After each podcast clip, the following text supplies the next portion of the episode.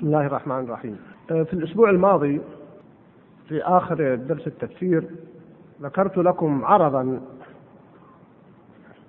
تأثير الصحبة. وكان حديثي في العملية في من يقوم بالإصلاح. وتكون أن يؤدي الإصلاح وهو مقيم يريد أن يصلح بلدا وهو يقيم في بلد آخر. فقلت أن هذا من سلبياته. أن الإنسان دائما يتأثر بالبيئة التي تحيط به. والبيئات كما تعلمون مختلفة. يعني أحيانا لو جئت إلى منطقة يعني دولة أحيانا واحدة تجد هناك فروق بين بيئة وبيئة ومنطقة ومنطقة. فكيف إذا كان إنسان مثلا يقيم في بلد ويقيم ويريد أن يصلح؟ يعني هو من بلد وأهله من بلد. ويقيم بعيد جدا في بلد آخر قد يكون في بلاد المسلمين أو في بلاد الكفار. ويريد أن يصلح البلد هو من حيث يشعر أو لا يشعر قد يتأثر بطبائع البلد الذي هو فيه. واستدللت على هذا بتأثر الإنسان. قلت أن الإنسان يتأثر في المنطقة وهي جمادات. ولذلك نجد أن أهل البحار غير أهل الصحراء غير أهل الجبال. تختلف طبائعهم وهذا مشاهد مجرد. ثم ذكرت أعلى منه وقلت إن الإنسان يتأثر بالبهائم. ثم استدللت في قول النبي صلى الله عليه وسلم في أن أهل الغنم هم أهل السكينة أهل الوبر. وأهل المشرق أهل الإبل فيهم غلظ وجفاء. قلت ربط النبي صلى الله عليه وسلم بين الجفاء والغلظة. وبين البهائم دليل على أن البهائم مؤثرة في أصحابها. وقلت إن النبي صلى الله عليه وسلم يقول ما من نبي إلا رعى الغنم. وقال حتى أسقى حتى أنا كنت أرعى لأهل مكة وهم أهل على قراريط وكان حديثنا عن موسى عليه السلام. نحن نفسر عندما جلس عشر سنوات يرعى الغنم. وقلنا في ذلك حكمة عظيمة لأن رعي الغنم تؤثر في صاحبها. فجاءني استدراك من أحد الأخوة وقال إنك قلت إن أهل الإبل هم أهل المشرق وأهل الحجاز هم أهل الغنم بينما الحديث ليس فيه ذاك قلت موعدكم هذا اليوم فأقرأ عليكم بعض الأحاديث التي وردت لبيان ما ذهبت إليه وصحته. يقول ابن مسعود رضي الله عنه في حديث صحيح أشار النبي يقول ابن مسعود رضي الله عنه أشار النبي صلى الله عليه وسلم بيده نحو اليمن فقال ألا إن الإيمان ها هنا إن وإن القسوة وغلظ القلوب في الفدادين عند أصول أذناب الإبل حيث يطلع قرن الشيطان في ربيعة ومضر.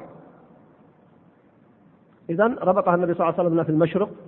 ذكر العلماء أنه إذا أطلق المشرق في الأحاديث يراد به العراق أو حتى إذا أطلقت نجد قالوا يراد بها العراق. لأن نجد العراق وليست نجد الموجودة الموجودة الآن هنا ما سميت نجد إلا متأخرة. لكن هذا الحديث يشكل عليه الآن هنا أنه قال في ربيعة ومضر وربيعة ومضر قريبة. ربيعة كانت مساكنها قريبة من منطقة الرياض مع وجودهم أيضا في العراق. وعن أبي هريرة رضي الله عنه أن النبي صلى الله عليه وسلم قال رأس الكفر نحو المشرق والفخر والخيلاء في أهل الخيل والإبل الفدادين أهل الوبر والسكينة في أهل الغنم. وتستمر الأحاديث. وفي حديث جرير والفخر والخيلاء في أصحاب الإبل والسكينة والوقار في أصحاب الشاة وفي مسلم غلظ القلوب والجفاء في المشرق والإيمان في أهل الحجاز. وفي رواية آه ليس في مسلم في رواية أخرى عند ابن حبان في أرض الحجاز. الإيمان والمراد بالإيمان والسكينة. هذا الذي جعلني أقول أن الحديث فيه نص على أهل المشرق وعلى أهل اليمن وعلى أهل الحجاز كما في مسلم وغيره. ومع ذلك لم يكن هو مقصودنا الحديث عن المشرق أو المغرب. وهنا أنبه كان حديثنا فقط عن أن الإنسان يتأثر بالبيئة المحيطة به. سواء بيئته الضيقة يتأثر بجلسائه فقلت إذا كان يتأثر بالبهائم يتأثر صاحب الغنم يتأثر بالغنم وصاحب الإبل يتأثر بالإبل. فلا شك أن الإنسان سيتأثر بالناس من الرجال والنساء وغيرهم أعظم لأن قوة تأثير الإنسان أعظم من قوة تأثير الحيوان. فلذلك لا بد من اختيار الرفقة الطيبة والمجتمع الذي تقيم فيه ولذلك الرجل الذي قتل تسعة وتسعين نفسا ثم أكملها بمئة لما جاءه من عصاه قال اذهب إلى بلد آخر. لأن أحيانا البلد يكون سبب لأهله أو إثارته أو غير ذلك. وهذا موضوع حقيقة موضوع تربوي مهم. لو خصصنا له الحديث هذه الليلة لما كفاه وكيف يقع الإنسان في الخطأ كيف يقع أحيانا والعياذ بالله في الانحراف؟ كيف يقع في الاستعجال؟ كيف يقع في التهور أكثر الأسباب هي البيئة المحيطة به فاختيارك بيئة طيبة صالحة سواء بيئة خاصة أو بيئة عامة. أنا أذكر بعض العلماء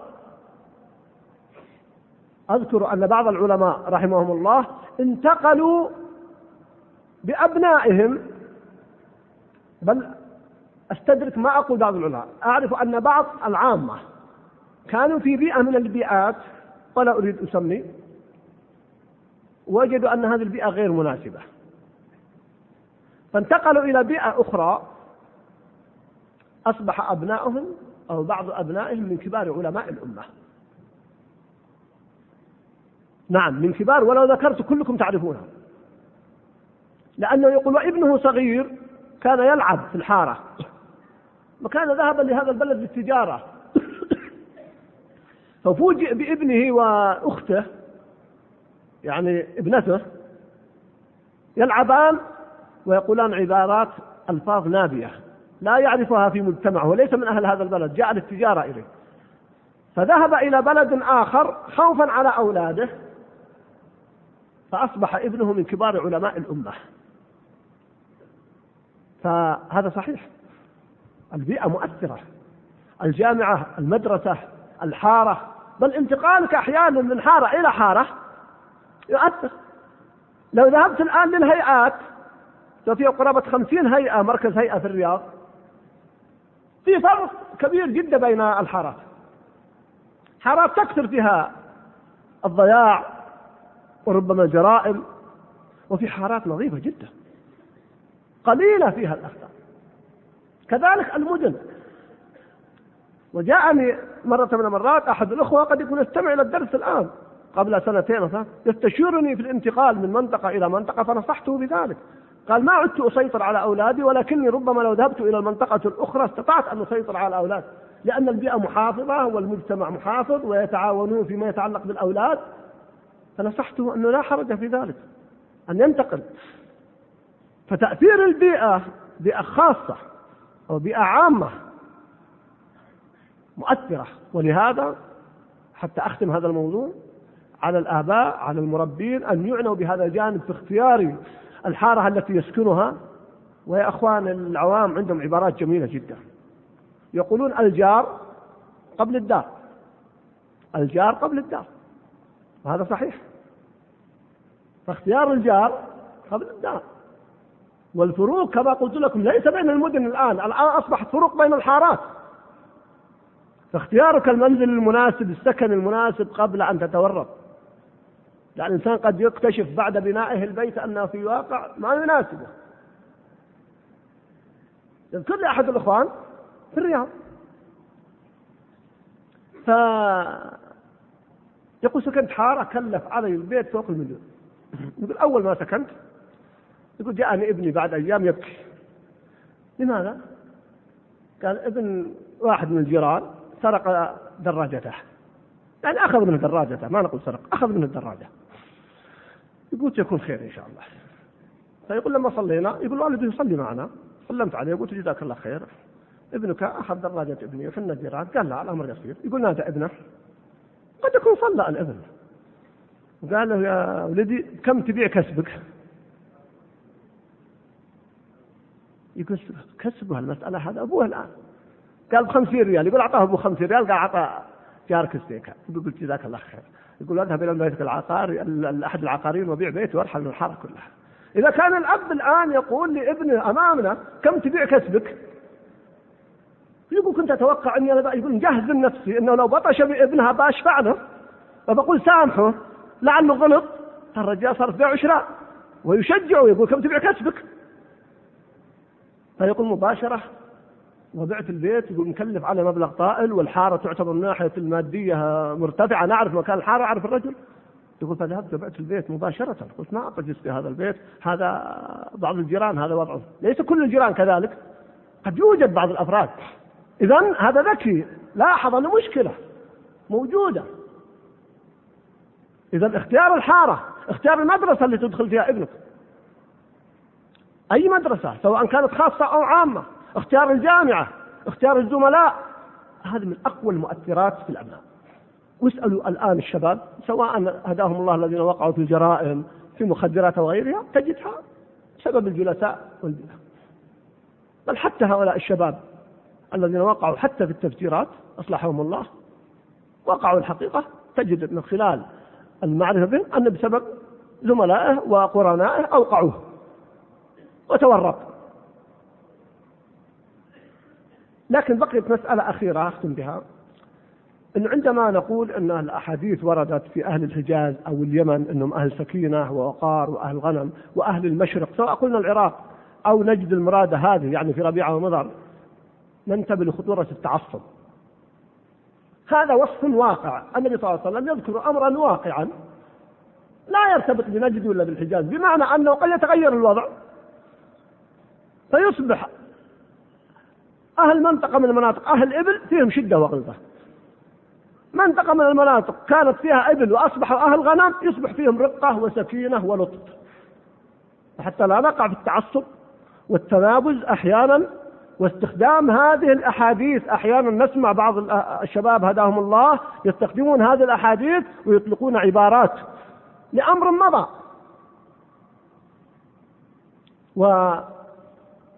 وأذكر أن شخص من الأشخاص ذهب ليقدم دراسات عليا في بلد من الدول من هذه المنطقة الذي ذهب. فلما جلس من أجل المقابلة قال له أحد المقابلين أمسيلمة في نجدكم؟ قال وفرعون في أرضكم.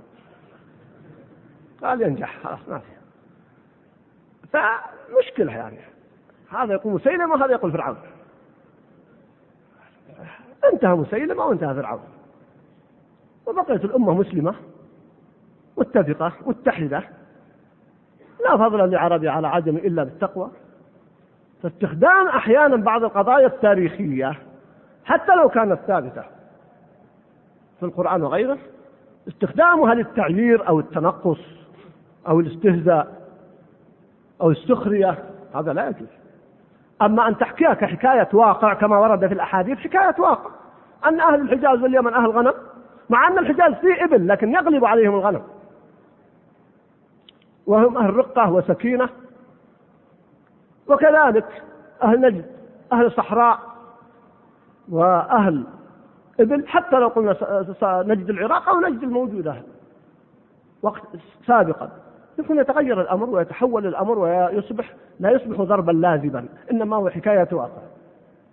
فهذه ما يتعلق بهذه المسألة آه، أحببت أن أعقب عليها لأنني وعدتكم بذلك. اليوم لا أريد أن أطيل عليكم لأن عندنا الأسئلة بعد الصلاة لكن أقف وقفة يسيرة فيما يتعلق بالتفسير. حتى نختم بها في قصة موسى عليه السلام. أختم بالدقائق الباقية وبعد الصلاة إن شاء الله نقف مع أسئلتكم وسأبدأها في موضوع سألني عنه كثير وهو يهمكم التهنئة برمضان. الثانية بدخول رمضان والعيد. هذا أول ما أبدأ به إن شاء الله بعد الصلاة.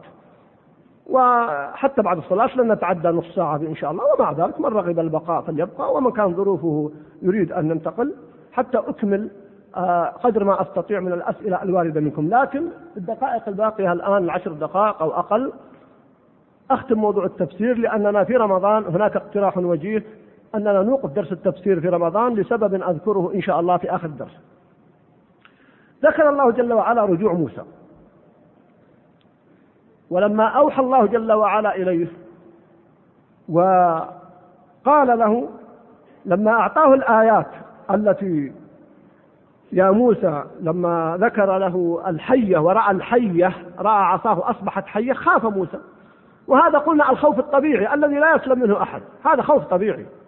النبي صلى الله عليه وسلم لما أوحي إليه خاف صلى الله عليه وسلم. هذا خوف طبيعي. لا حرج فيه. قال الله له أسلك يدك في جيبك تخرج بيضاء من غير سوء. الجيب المقصود ليس كما عندنا المخباه المقصود به الجيب الكم. اسلك يدك في جيبك أي أدخلها في كمك ثم أخرجها تخرج بيضاء. هذه آية أعطاها الله جل وعلا. لأنه قال موسى كان يميل إلى السمرة فلما أدخلها وأخرجها فإذا بيضاء من غير سوء. هذه آية مع العصا. فلما خاف قال الله جل وعلا واضمم إليك جناحك من الرهب أي من الخوف. واضمم إليك جناحك من الرهب. الجناح أقراد به اليد. اليد هي الجناح هنا. فوضع يده على قلبه. ذكر بعض العلماء استنباطات لا أريد أن أؤكدها ولا أنفيها لكن أذكرها لكم في بعض المفسرين. الآن لما يضع أحدنا يده على جناحه هنا هذا وضعها على الصدر. نعم. مع أن هذا مكان القلب. قال هو هذا مكان القلب. هذه من الإعجاز قالوا العلمي. هذا من الأدلة في موضوع الإعجاز العلمي. لأن الإنسان لو أصاب بخوف الآن ووضعت يده على ما توضع على حيال رأسه توضع على صدره يهدأ. حتى قال بعض المفسرين لكن بعضهم قال لم تثبت أن أي إنسان بعد قصة موسى يصاب بخوف أو رعب ثم يضع يده على قلبه يشعر بطمأنينة وهدوء. وهذا سبحان الله لاحظت حتى عند بعض الأطفال. طفل ما يعرف الآن لا قصة موسى ولا يعرف القلب. أحيانا إذا خاف وضع يده على صدره. وتجد الذين على الفطرة يقول يا ربي. نعم. يا ربي ثم يضعها على صدره. سبحان الله هذا ملحظ حتى عند أطفال أعمارهم سنتين ثلاث أربع لاحظته عند أكثر من طفل. إذا خاف أو جاء خائف ما يبثك الخوف وهو جالس يبثك الخوف وهو صدر على صدره. فكأن فيها شيء من نوع الفطرة. فقالوا الخائف عليه أن يضع يده على صدره وهي أيضا هي موقع القلب. فيطمئن ويهدأ. وهذا ما ذكره بعض المفسرين في هذه الآية. ثم قال الله له فذلك برهانان من ربك إلى فرعون وملئه إنهم كانوا قوما فاسقين. ثم بدأ موسى الآن يحاور ربه. قال رب إني قتلت منهم نفسا فأخاف أن يقتلون. وهذا أيضا لم يقله موسى ليعتذر عن الرسالة. إخوة الكرام هذه اللفتة مهمة جدا. كثير من الدعاة الآن يعتذرون عن حمل أمانة الرسالة لأسباب موهومة. ليست حقيقية. من مصالح أو مفاسد أو أسباب. موسى هنا عند يقول قال ربي إني قتلت منهم نفسا فأخاف أن يقتلون. ما قال هذا اعتذار؟ إنما يشكو أمره إلى الله. يقول أنا سأذهب بهذه الرسالة لكن عندي مشكلة والله يعلمها. فكأنه يقول يا ربي أعطني حلا لهذه المشكلة. ثم بل هو يقترح أو يدعو بعبارة أصح يدعو ربه فيقول وأخي هارون هو أفصح مني لسانا فأرسله معي يريد أن أي داعما لي حتى لا يقتلونني وأيضا يصدقني. إني أخاف أن يكذبون. إني أخاف أن يكذبون. فاستجاب الله له. فموسى عليه السلام هذا نأخذ منها قاعدة أو فائدة عظيمة جدا. أقول هذا وكل نفسي حسرة وألم وحزن لما أراه من مشاريع إسلامية تبدأ ثم تفشل قبل أن تتم. ما السر في ذلك؟ وجدت أن السر في ذلك أن أصحابها ما خططوا التخطيط البعيد. ما فكروا في العواقب التي ستنشأ بعد بدئهم لهذا العمل. أنهم قاموا بأعمال أكبر من إمكاناتهم. ولذلك أصبحت مشاريع الفشل بالنسبة لبعض الدعاة مضرب مثل مع كل وأذكر أن أحد المشايخ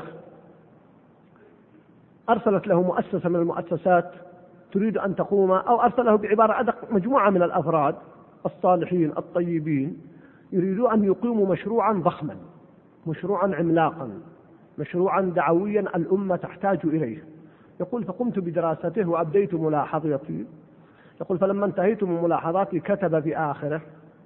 هذا المشروع ضخم ويحتاج إلى جهد وأمامه عقبات ويحتاج إلى مال وإلى رجال. فإن كنتم تقدرون على ذلك فجزاكم الله خيرا وإلا فلا تضيفوا إلى مشاريع الفشل مشروعا جديدا. يقول أصحاب المشروع رأينا هذه الملاحظة فأخذوا بالأسباب وعزموا وتوكلوا على الله وبدأوا مشروعهم وهو مشروع موجود الآن في الساحة لا أريد أن أسميه. نعم وإن كان في بداياته وإن كان هناك بعض الملحوظات موجودة لكن حقيقة أنه مشروع جاء في وقته المناسب. تحتاجه الأمة يحتاج كل بيت يحتاج كل مجتمع. فإذا المشاريع الفشل موسى عليه السلام انتبه لما قد يواجهه من عقبات. فقال أنت أمرتني رب الرسالة لكن لقضية مع هؤلاء والله يعلم ذلك. فهو منتبه للعقبات التي ستعترضه.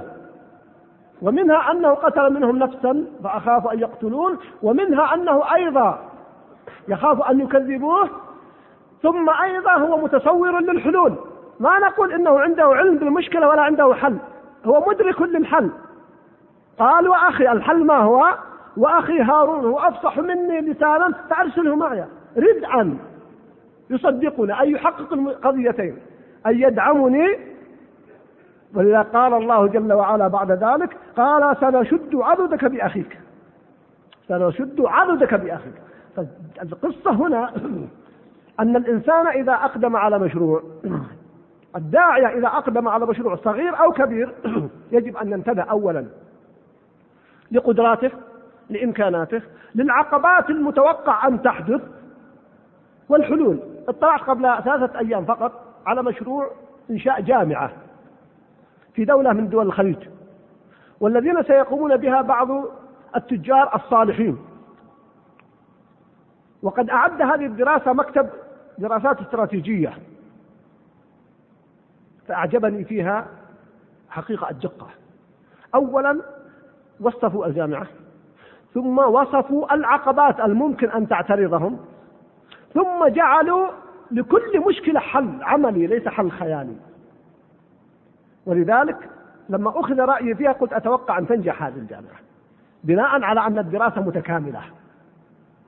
المشروع واقعي غير خيالي سيتحركون بمرحلية واقعية. ثانيا أنهم توقعوا العقبات بدقة عجيبة. ثالثا أنهم وضعوا لكل عقبة عدة حلول. وبعد ذلك الأمر الله من قبل ومن بعد. فموسى هنا لما حمله الله الرسالة ذكر ما يعترضه من عقبات وأيضا ذكر الحلول التي يراها فأيده الله جل وعلا. على ذلك وأزال ما في نفسه. قال سنشد سنشد عضدك بأخيك ونجعل لكما سلطانا فلا يصلون إليكما. بآياتنا أنتما ومن تبعكم الغالبون. وأختم أن النبي صلى الله عليه وسلم لما جاء خائفا إلى خديجة رضي الله عنها أخذته إلى ورقة بن نوفل. قال له ورقة كلمة عجيبة. قال يا ليتني كنت حيا إذ يخرجك قومك. حقيقة كلام ورقة ليس المقصود فعلا يتمنى أن يصبح شاب. هو الآن شيخ قد عمي وقد هرم وقد كبر. لكن أراد أن يعطي النبي صلى الله عليه وسلم رسالة. ويقول ستواجه عقبات. ستواجه مشكلات. لا تتصور أن الطريق سهل. ولذلك جاءت المفاجأة قال النبي صلى الله عليه وسلم أو مخرجيهم السؤال هذا الاستغراب. طيب أنا ماذا جئت؟ أنا جئت لهم بالهداية. أو مخرجيهم فرسالة ورقة وصلت. ورقة بدل ما يقول سيخرجك قومك وقد يثنيه وهو لم يثنيه ورسول الله جل وعلا جاء بأسلوب عجيب جدا. قال يا ليتني كنت حيا يا ليتني كنت فيها جذعا ماذا تريد؟ قال إذ يخرجك قومك حتى أساعدك. لأنصرنك نصرا مؤزرا وهو يجاز على نيته الطيبة. لكن هو يعرف أنه قد عمي وكبر وسنة الله لن يرجع شر. فليس مجرد الدعاء هو يعرف أن الدعاء لا مكان له لكن أراد أن يوصل محمد صلى الله عليه وسلم رسالة. ترى أمامك طريق صعب وشاق. فجاء السؤال مضبوط بلغت الرسالة للنبي صلى الله عليه وسلم. قال أو مخرجيهم؟ قال نعم. إنه لم يأتي أحد مثل ما جئت به إلا عودي. فرجع النبي صلى الله عليه وسلم وهو الآن أدرك شيء من الطريق وصعوبة الطريق ويصبح يفكر بالحلول وكيف يتعامل مع هؤلاء الذين سيخرجونه؟ وهذا الكلام بعد ثلاثة عشر عاما تحقق. إذ يخرجك قومك. هذه في سورة الأنفال. يقتلوك أو يخرجوك. كما تعلمون في آية الأمثال وأخرجوه فعلا. بل هموا بقتله. فنبوءة أو توقع ورقة في مكانه لكنه ما هو توقع خيالي. قال ما أحد جاء بمثل ما جئت إلا عودي. فيحتاج الداعية. إذا بدأ بمشروع فردي أو جماعي خاص أو عام أن ينتبه للعقبات وأن يكون المشروع واقعي وأن ينتبه للحلول حتى ما يفاجأ. وإلا قد يفشل والعياذ بالله وتكون الفشيلة والخطأ والخسران ليس عليه فقط بل على الأمة أحيانا. ويصبح مضرب مثل في فشل بعض الدعاة في مشاريعهم أو انحرافها عن الطريق الذي قامت فيه. كم من مشروع قام على أسس صحيحة وانحرف بعد ذلك.